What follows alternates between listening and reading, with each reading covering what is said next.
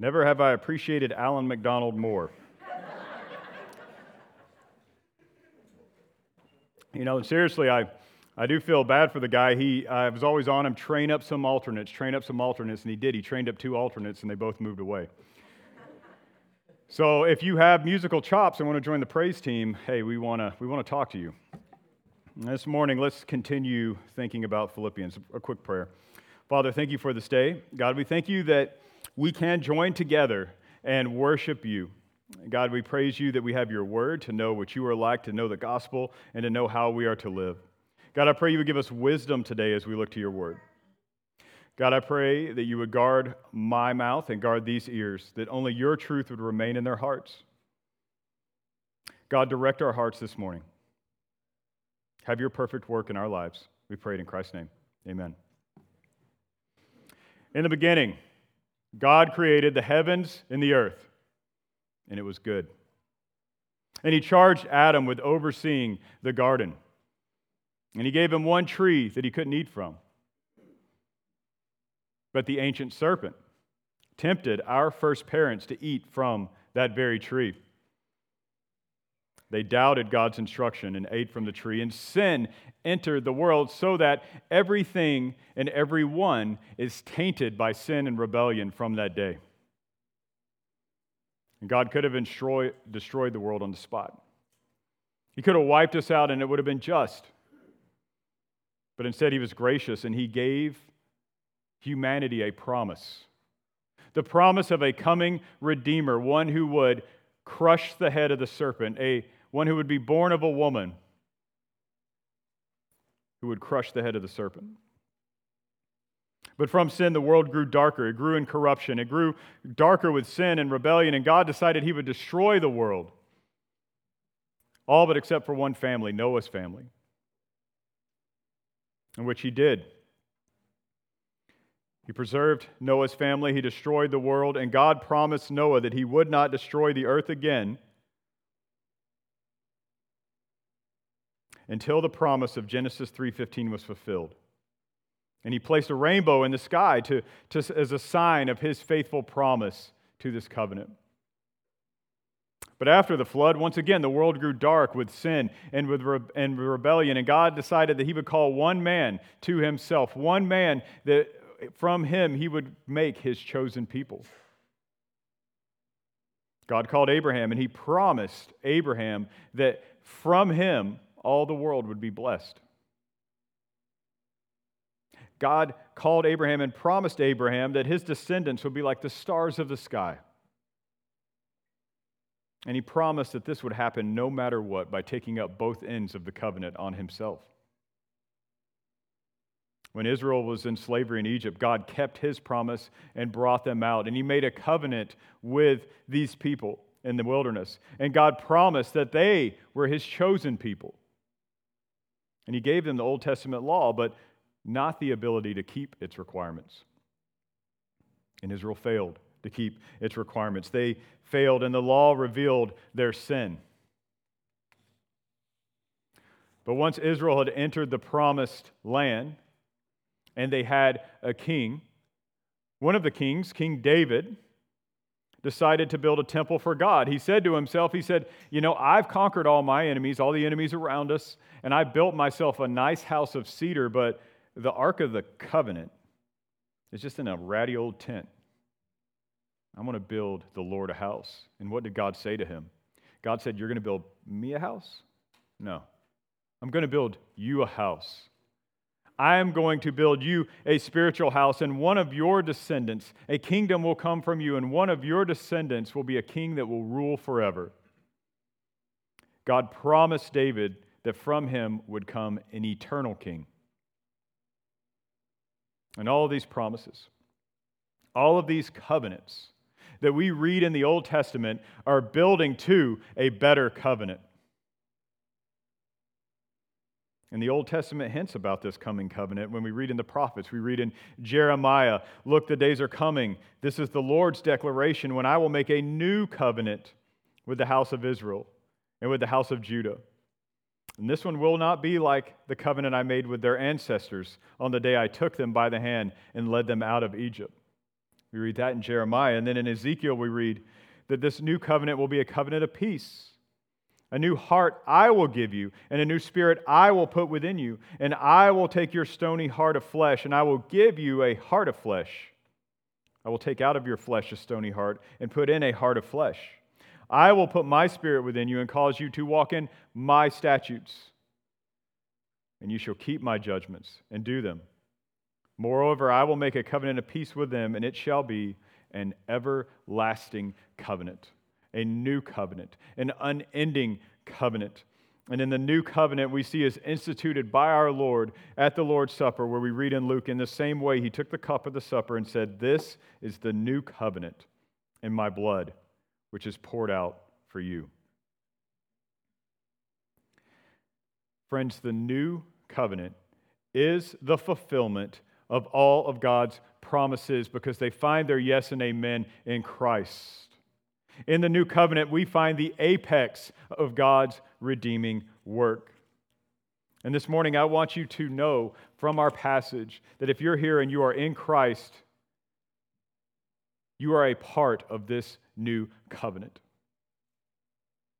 Church, the Bible states that if you are redeemed, if you have God's Spirit within you, that you are His chosen people. If you turn with me in your copy of God's Word to Philippians 3, verses 1 through 3.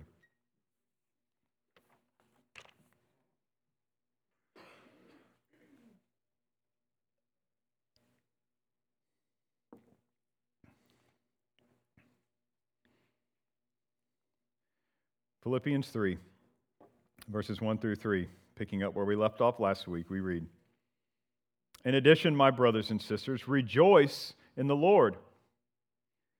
To write to you again about this is no trouble for me, it is a safeguard for you. Watch out for the dogs. Watch out for evil workers. Watch out for those who mutilate the flesh. For we are the circumcision the ones who worship by the Spirit of God, boast in Christ Jesus, and do not put confidence in the flesh.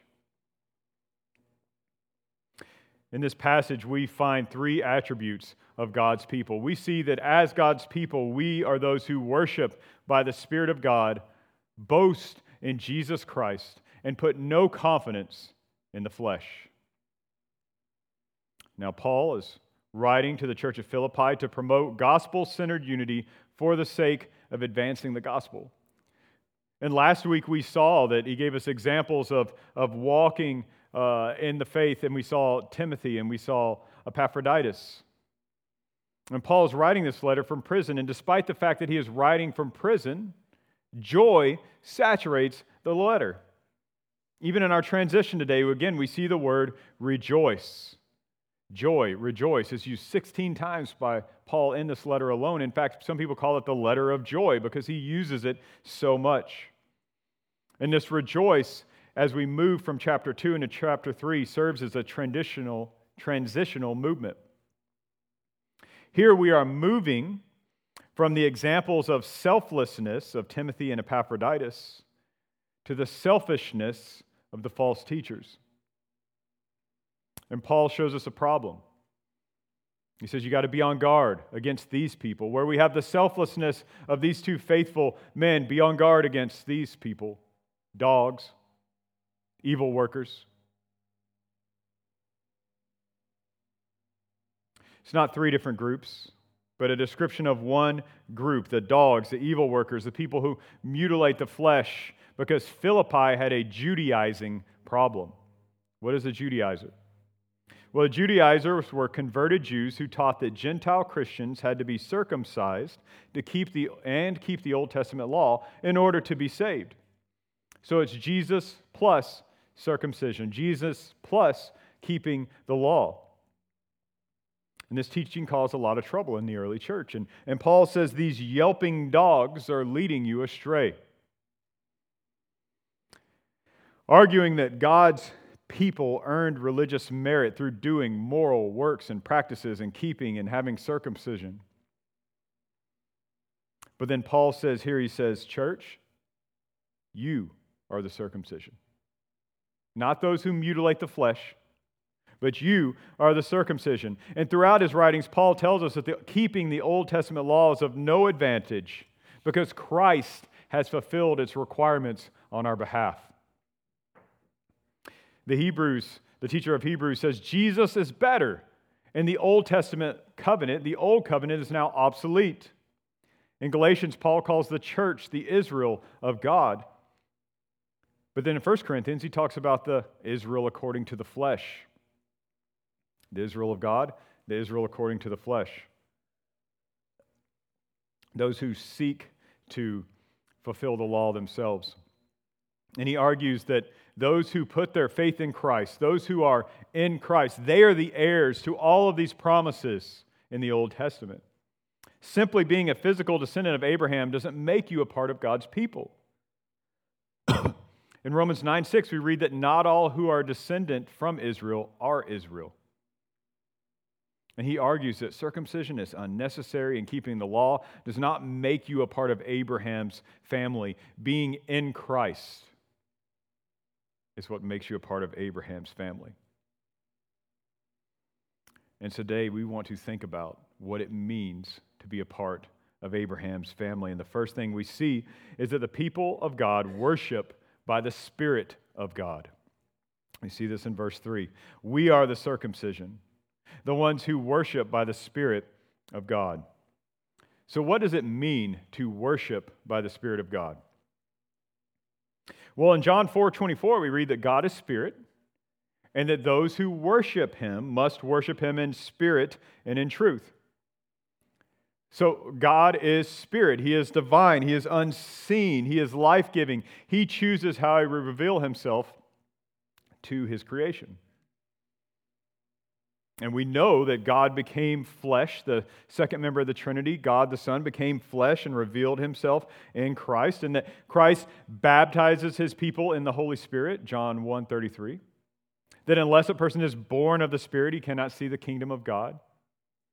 Throughout the New Testament, we see that every Christian since Pentecost is indwelt with the Spirit.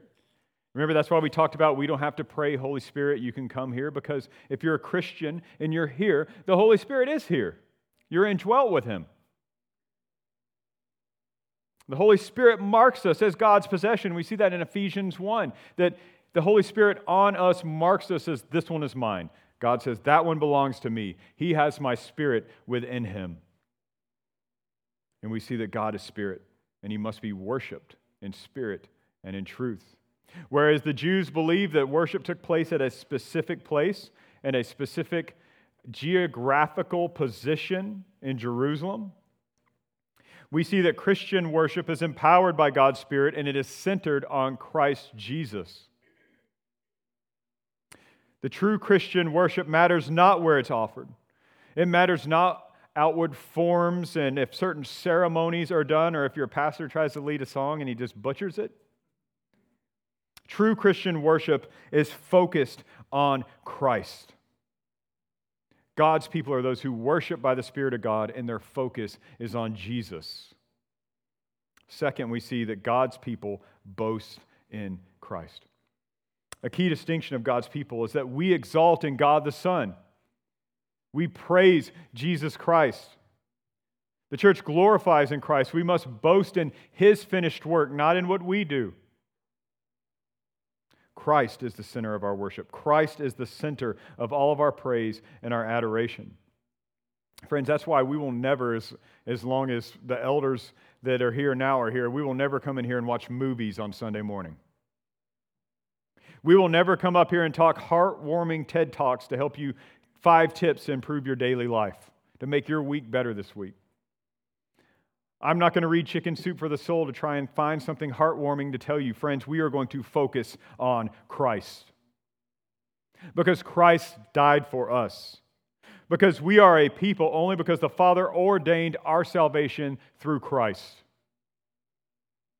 We are only a church because the Holy Spirit applied the finished work of Jesus Christ to us. We are going to focus on Christ. Christ is the eternal Son of God. All things were created through him. Christ humbled himself to become flesh, to walk among us. Christ is the only truly obedient human being. He is the only one who perfectly lived and fulfilled the law. Christ died as substitutionary atonement on our behalf, taking the just punishment that you and I deserve because of our sin. Christ was buried, and Christ rose from the dead. Christ ascended to heaven and is at the Father's right hand, and Christ will one day come back for his elect friends. That is the focus of our worship today. The Bible says of Christians that we are in Christ and Christ is in us. And friend, if you're here this morning and you want to focus on any other thing, I implore you to repent and believe the gospel. Turn from yourself, turn from your agenda, turn from desiring other things, turn from wanting fulfillment through the world, and turn to Christ. He is the one we worship, He is the one who died for us. As the hymn writer wrote, I dare not trust the sweetest frame, but wholly lean on Jesus' name. We worship in spirit, we glory in Christ. If our boasting is rightly placed, we boast in Christ because there is no room for boasting in ourselves. The third thing we see in this passage is that God's people put no confidence in the flesh. That is a key distinction of any worldly religion is a tendency to boast in one's effort. Look at what I did. I got up earlier than everyone else. I don't do these things. I do do these things. I have a confidence in myself in what I do. I should be accepted because look what I do. Friends, that's a key distinction of worldly religion. Boasting in your effort is in opposition to the person and work of Jesus Christ because we boast in what he has done, what he has accomplished, that we were unworthy and unable, and yet he died for us while we were still sinners. Boasting in yourself subverts the gospel. Confidence in your upbringing or your worldly distinction undermines the uniting power of the gospel. Friends, here we don't boast in ourselves and we don't boast in our worldly distinctions because we see in the scripture Jew, Gentile, slave, free, rich, poor, king, serf, all, none of that matters.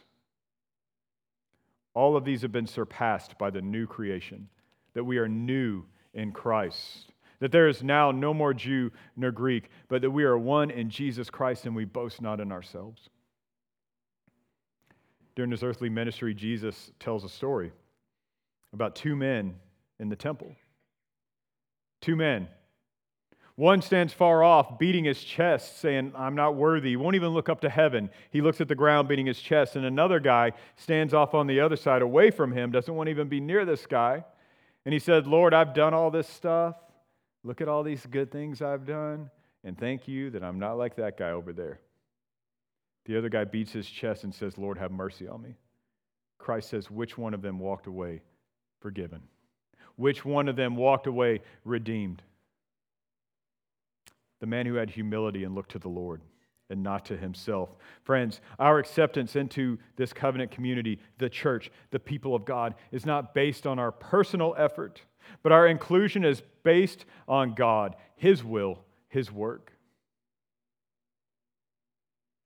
Church, the Bible states that you are the circumcision, that you are the people of God.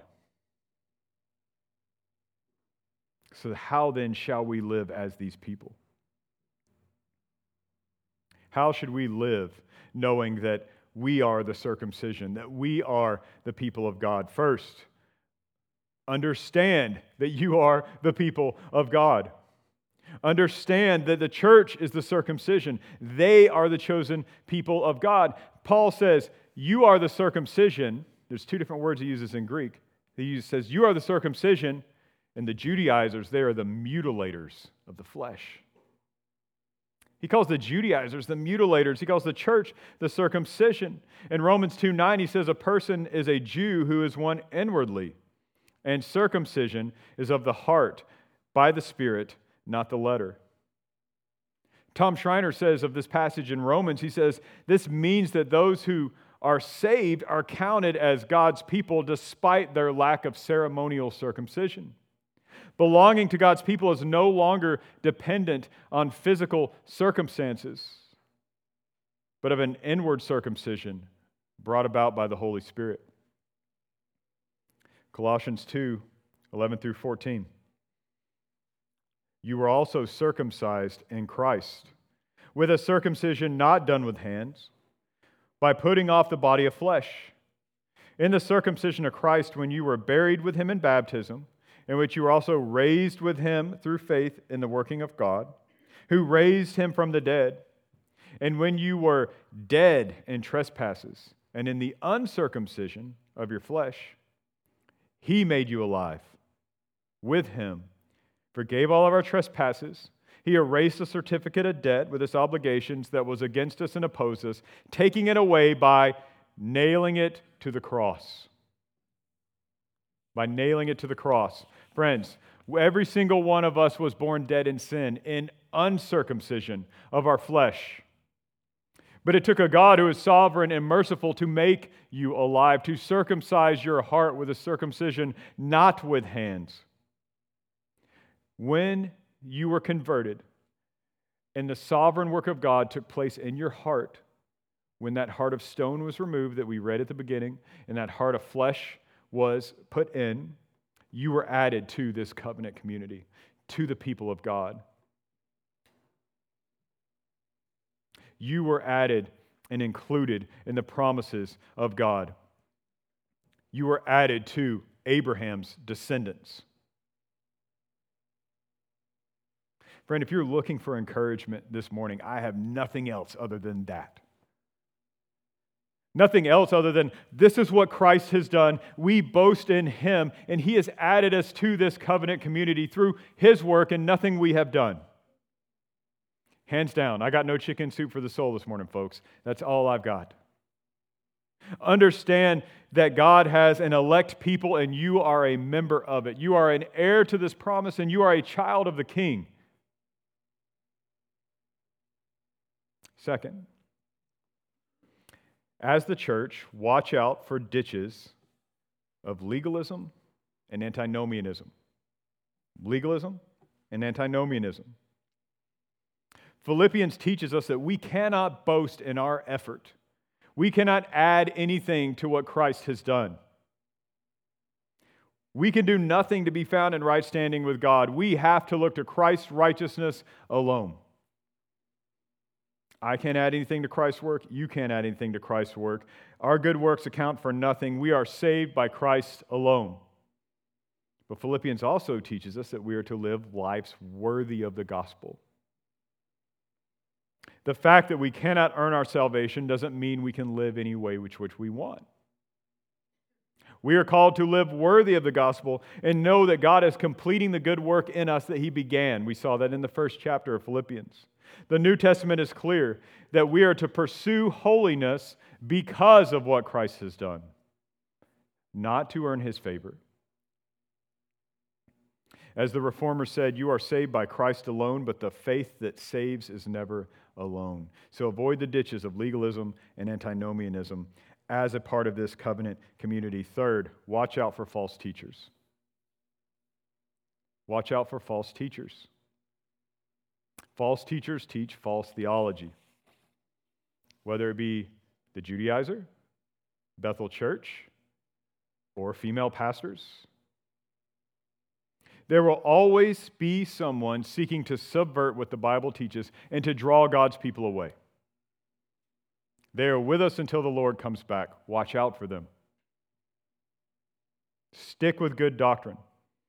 Test every teaching by God's word. Have Bibles open on your lap while I preach. That actually makes me happy. Have your Bible open. Test everything coming out of my mouth by what's sitting in your lap, God's Word. But also, false teachers teach false ethics. Some people say they want to honor God by defending sound doctrine, Yet they disobey him by turning into theology warriors with their theology six gun, ready to whip it out and blast someone in the chest over minute, unessential doctrines. They're always scanning the internet looking for someone to be enraged about. They're always looking for things. They're always sending you things saying, like, have you seen this? Have you seen what they're doing in Massachusetts? Have you seen what they're doing in New Mexico? Again, stick to what the Bible teaches by avoiding quarrelsome people. Test everything by God's word to include ethics and conduct. From the Ten Commandments to the New Testament, God's people are to love God and love people. Love God by your obedient worship and lifestyle, following His word. Love people by following the Bible's instruction and understanding that we are a people who are marked by love and sacrifice and selflessness, or should be. Fourth, ask yourself Does this glorify Christ? Does this glorify Christ? Is this thing I'm saying, is this thing I'm doing, does it glorify Christ as I am called to glorify Christ as the circumcision, as God's people? Does your kindness and being a cup of cold water in Jesus' name glorify Christ? Yes. Does standing firm on God's truth glorify Christ? Yes. True worship glorifies Christ. Walking worthy glorifies Christ boasting in Christ, mortifying your sin, all of these glorify Jesus, the one who died for you. When you decide to do something, ask yourself Does this glorify Christ? Does my exaggeration on my tax returns glorify Christ? Does fudging the numbers just a little bit so I can get a little extra back this year, does that glorify Jesus? Does talking poorly about another image bearer exalt the God who became flesh for me? Does gossip glorify Christ? Do snarky posts online in the name of Jesus glorify Jesus? I was once in my, one of my many tongue lashings that I have received over the last few years. I was receiving a irate tongue lashing once from a church member, and I asked this man who was red faced and angry, Friend, what are you reading in your Bible right now that tells you what you're doing is okay? And he said, Well, it may not be okay, but it's justified. Really? Does that glorify Christ? Of course, cowardice does not glorify Christ, but neither does an unbridled tongue. As a circumcision, we are called to glorify Christ in our word and our deed, and to live like we truly belong to the King, to walk worthy of the gospel. Friends, the church is the people of God, are the people of God. God's people worship by the Spirit of God. God's people boast in Christ, and they put no confidence in the flesh. The church are God's people. They are true descendants of Abraham. God said during his earth, Christ said during his earthly ministry that there was coming a day when people would come from every nation to eat at Abraham's table. And while there will always be a remnant of believing physical descendants of God's people, what distinguishes one as God's family, as God's people, is faith in Christ. Faith in Jesus Christ is what distinguishes you as God's people. This is not what some call replacement theology, friends. This is what we call fulfillment. Fulfillment of God's promises. Every promise in the scripture finds its yes and amen in Jesus Christ. God has fulfilled the promise he made to Abraham that all the world would be blessed by him in Jesus Christ. God fulfilled this promise in Christ, the eternal King who will rule and reign forever, the descendant of David. All of the promises find their yes and amen in Jesus Christ. Church, you are the people of God. Father, we thank you for your word, that we might know who you are and who we are. And we know that who we are are fallen sinners that are saved by your grace alone and that we can only come to you and pray now through Christ's shed blood and through his rent flesh. God, I pray that we would walk worthy as a church. God, I pray that if there's any among us that have not yet trusted Christ, that you would mercifully draw them to yourself. God, that they would turn and repent, believe the gospel. God, I pray that you would grant them no sleep until they do. And I pray this all in Christ's name. Amen.